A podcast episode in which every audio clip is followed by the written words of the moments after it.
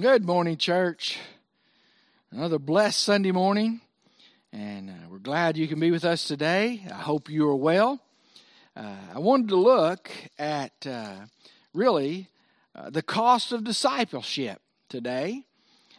What does it cost to be a disciple of Jesus? There's no such thing as cheap discipleship. There's no such thing as cheap salvation. And I want to look this morning at Luke chapter 14, beginning verse 25. It says, "Now great multitudes went with him." And here he is, Jesus has these great crowds thronging him in his ministry.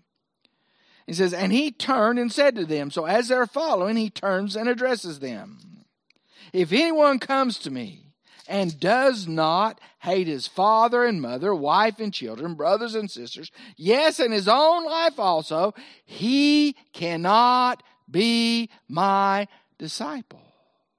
And whoever does not bear his cross and come after me cannot be my disciple. For which of you, intending to build a tower, does not sit down first and count the cost, whether he has enough to finish it? Lest, after he has laid the foundation and is not able to finish it, all who see it began to mock him, saying, 'This man began to build and was not able to finish.' Or what king, going to make war against another king, does not sit down first and consider whether he is able with 10,000 to meet him who comes against him with 20,000?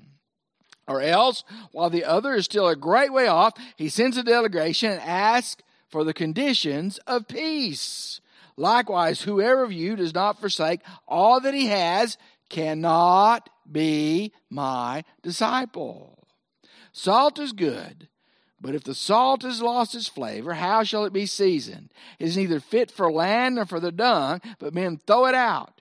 He who has ears to hear, let him hear." Let's pray. Father, this is one of those passages of scriptures that's sort of harsh to our ears in modern America. It can be a little difficult. But Lord, by the power of your Holy Spirit, make your word come alive. Give us understanding in our minds, in our hearts, and let us grow from this passage of scripture. Lord, you just teach us by your Holy Spirit and by the power of your word what you'd have us to learn this morning. But don't let us be forgetful hearers, but faithful doers of your word, for we will be blessed in the doing, in the obeying of your word. I pray especially for those listening this morning that have not accepted Jesus Christ personally and publicly as their Lord and Savior, that you'll convict them about their need to do that thing this very hour. Be with the rest of us who need to make other spiritual decisions. For your honor and for your glory, let Jesus Christ be lifted up. In his name I pray. Amen. In our Baptist hymnal, we have a song that we sing. It's called, "The Way of the Cross Leads Home." Verse 1 says, "I must needs go home by the way of the cross. There's no other way but this. I shall ne'er get sight of the gates of light if the way of the cross leads home." I've got the wrong tune. The chorus. "The way of the cross leads home. The way of the cross leads home. It is sweet to know as I onward go." And I'm off key. "The way of the cross leads home." Now, I'm afraid we sing that sometimes without really realizing what the words say. The way of the cross leads home. No one comes to Jesus except by the way of the cross. We bow at the foot of his cross and surrender to him, or we don't come at all. And the way of the cross was not just some little precious ornament we put on a chain or a necklace or a bracelet. The way of the cross was a way of death. And for us, it means death to self, death to ambition, death to pride, death to the old sinful man.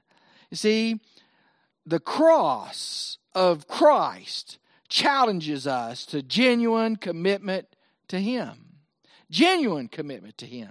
Not lip service, not mental assertion of who He is, but something that happens, that God makes us a new person on the inside, that changes us and our actions, our attitudes, our desires on the outside.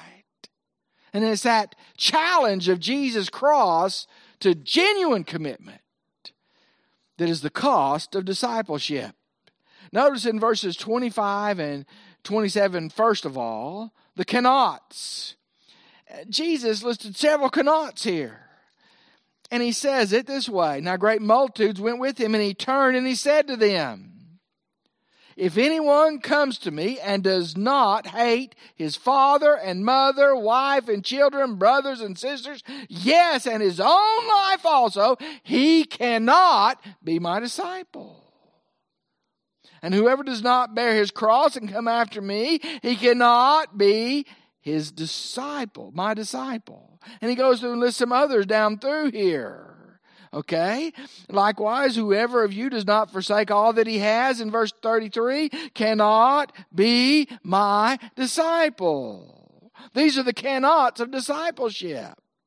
They're hard. They're hard sayings. And so, what I want to realize, first of all, is this, is that Jesus' purpose for discipleship, I think here, is given in the form of a hyperbole. Now, if I understand a hyperbole, that's a big fancy word, it means a deliberately harsh statement.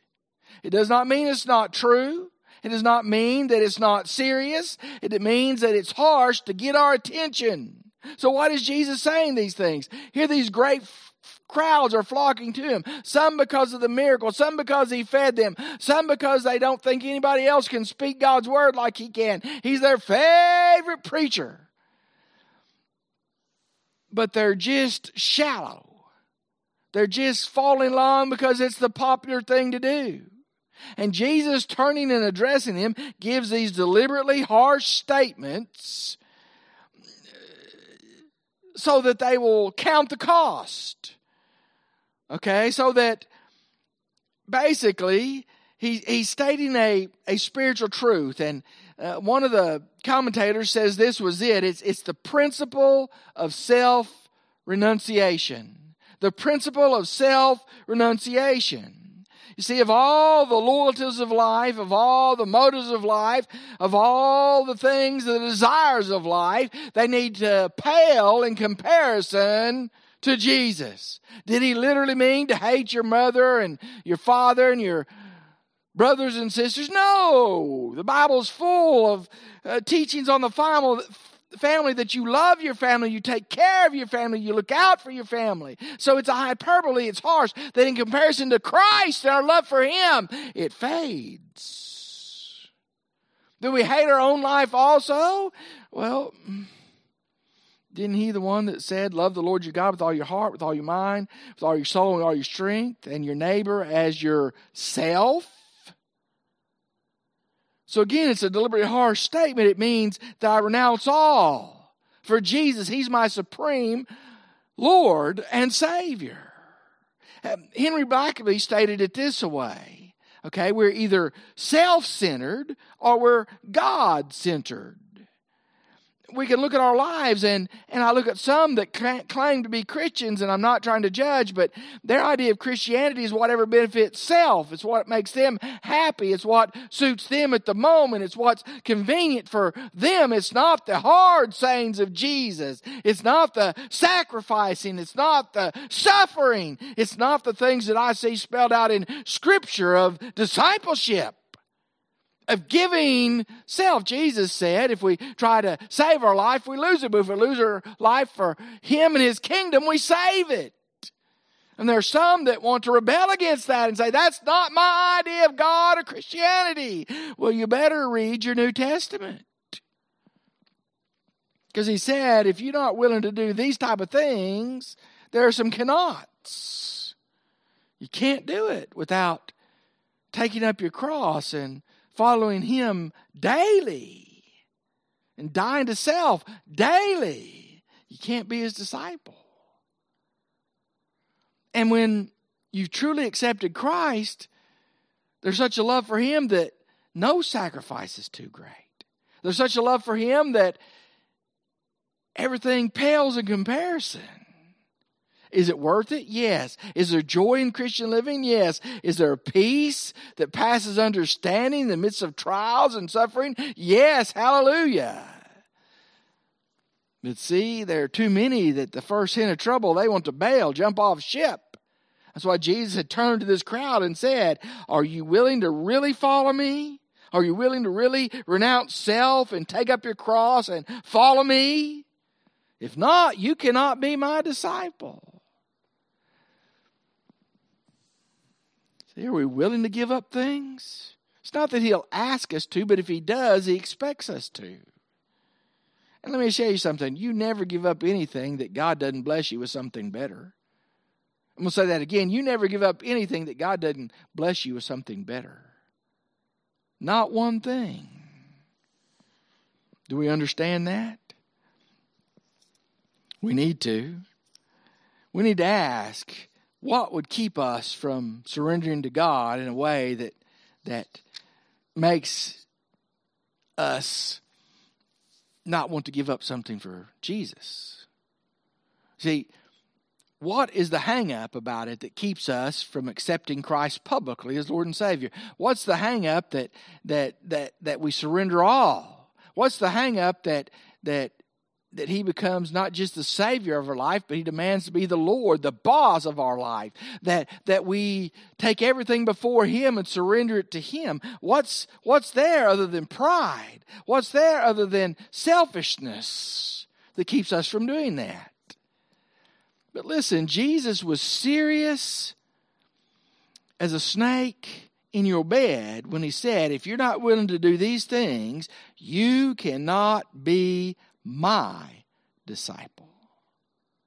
Now, if you don't think a snake in your bed is serious, something is wrong with you, and we need to have a talk.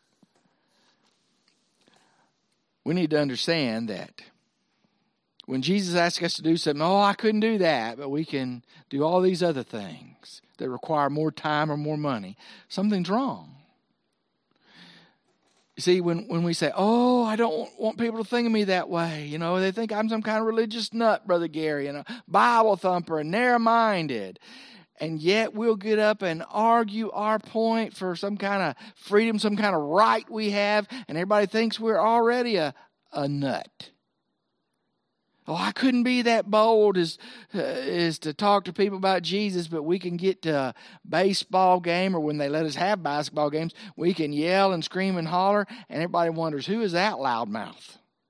Ooh, that was a little harsh. I'm sorry.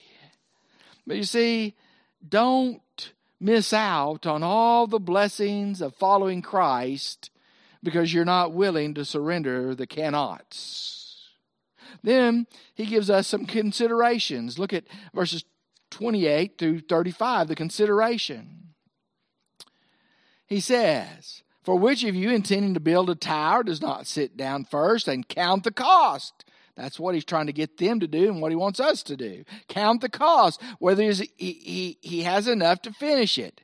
Lest after he laid the foundation, he's not able to finish and all who see it began to mock him, saying, this man began to build, was not able to finish. Or what king going to make war against another king does not sit down first to consider whether he is able with 10,000 meet him who comes against him with 20,000?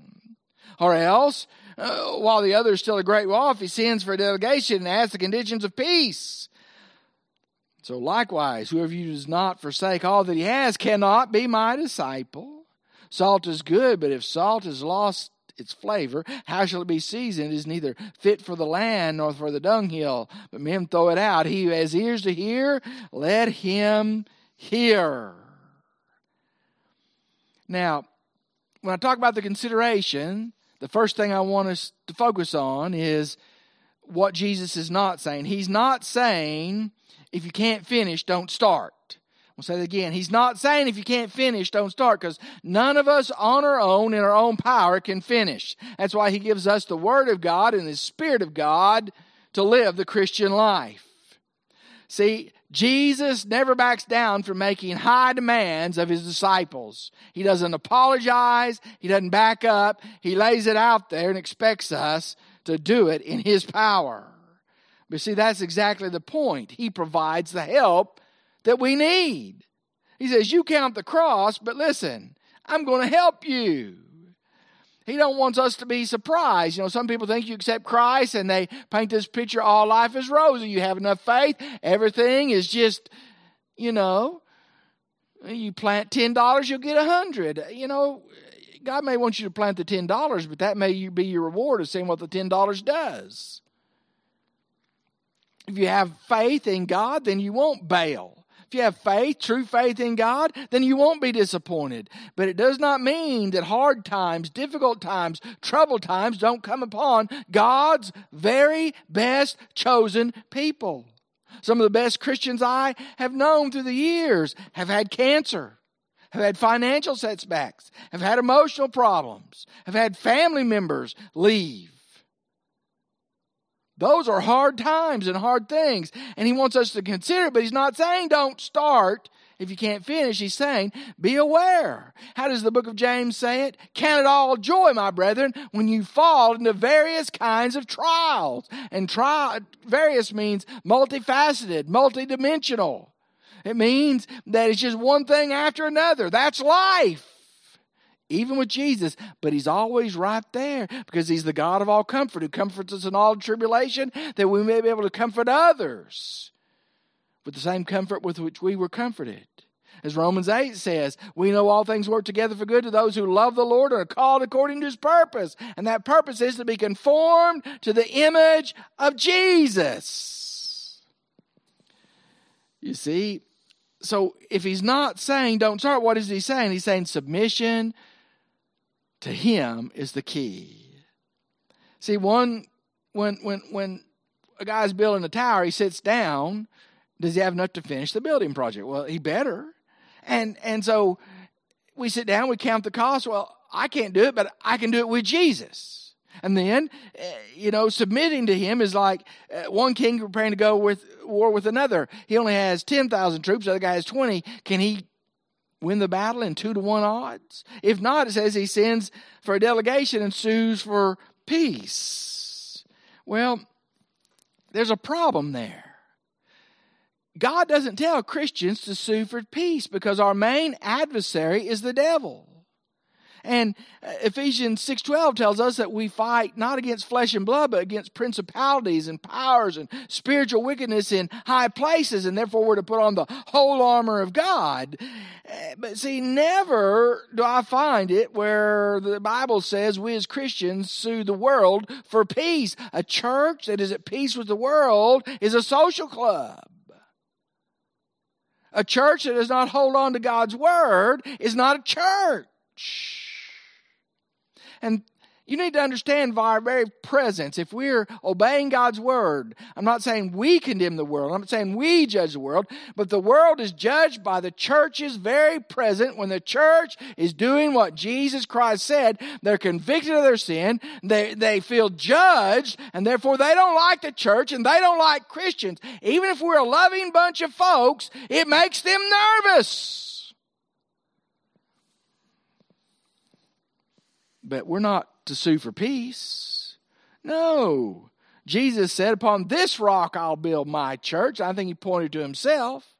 And the gates of hell would not prevail against the church. Gates are defensive things. The church isn't supposed to huddle up in holy huddles and say, "Ooh, we're just trying to keep the doors open." No, we bust out the doors and we go attack the very strongholds in our communities to make a difference for the kingdom of God. Do we understand that? See, discipleship may cost us a job promotion or a job if somebody knows we're really on fire for Christ. It may cost a politician an election. It may cost a young person social acceptance. But see, either we seek the lost and we seek to honor Christ, or we sue the world for peace. And then the third point isn't just the cannots or the consideration. It's the consequences. What happens if we sue the world for peace? Verse 34 and 35 tells us that. Salt is good, but if the salt has lost its flavor, how shall it be seasoned? It is neither fit for the land nor for the dunghill. But men, throw it out. He has ears to hear. Let him hear. Here's the consequence. We're either useful for Jesus or useless to Jesus. Useful for Jesus, useless to Jesus. That's a hard thing. We need to understand that the salt in Jesus' day wasn't the purified salt that we have now. A lot of it was from the Dead Sea. It had lots of impurities and sometimes dirt and other things in it. And it could literally not have enough salt to have saltiness. But when it got to that point, it wasn't good to preserve food. It wasn't good to add a distinct flavor. It wasn't even good in small amounts for fertilizer, for the land to help it grow. People just, you would walk down the streets of different villages and there would be a little pile of gray-looking stuff, and it was somebody's old salt that was no longer any good. It wasn't good for anything to be trampled under the foot of men. And those who claim to be Christians but won't meet the demands of discipleship, those who claim to be Christians but won't honor the Word of God, those who claim to be Christians but have lost their witness because they accept anything, anybody, anytime against the Word of God, have lost their saltiness. Christ can't use them. Now, I want you to hear very carefully. I'm not saying I want to judge people. I'm not saying I'm going to look by my nose at people. I'm not going to be pharisaical at people. I cannot say, oh, you're such an awful sinner. I'm a sinner saved by grace. I still have sins in my life that I have to struggle with, that I have to confess, that I have to fight. All of us do. Get a hold of it, Christian. We're all in the same boat.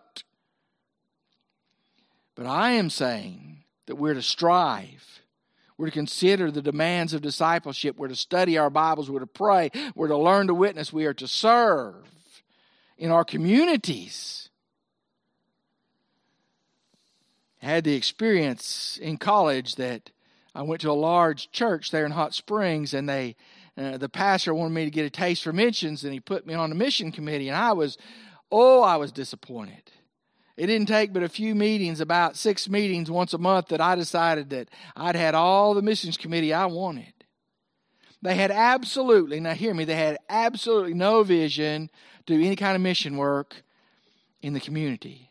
At that time, I was going out and visiting on Saturdays for the bus children that we brought in, about 60, anywhere from 65 to 80 bus kids on 2 different buses. Okay? They had no interest in that. They said, look, that just takes a bunch of resources away that we could be doing real missions with, which upset me. I was even in there for what they called children's worship at that time, children's church, trying to teach those wild children what it was about so that once a month we would come in and we would sit on the front 2 rows and listen to the pastor as he proclaimed the gospel of Jesus. They didn't care about feeding people or having a clothes closet. They just didn't care about local missions at all. They were all about going overseas. Oh, come on now, Gary, vote with us. We'll help you get overseas. And I never have gotten to do that. And I regret not having to do that. But I could not see living one way in America and going and being sanctimonious missionaries in another area. I thought at one time God might be calling me to be a missionary, and my mother-in-law put it in direct perspective. Gary, unless you're winning all the souls you can here, God is not calling you to be a missionary. He's calling you to be a missionary where He has placed you in the church. That was good advice. You see, the whole point boils down to this. The whole point is that professed discipleship without total commitment is false commitment. If you're not totally committed, you're falsely. The positive consequences, when we strive as disciples, when we're committed to Christ, God works in great ways. God uses us in ways we never would have believed. God does things through the church that nobody else could do because He's got a God-sized work for each church to do, and we need to get on board. And at the end of life, it should look like that our greatest love was Jesus Christ. Our greatest love was Jesus Christ. And if that's the truth, we will hear those words that every disciple wants to hear. Well done, good and faithful servant. You've been faithful in little, come into the rest which is prepared for you. Amen. So, what kind of discipleship are we practicing? Easy believism or commitment? All-out commitment to Jesus. Have a good afternoon. We'll see you next time.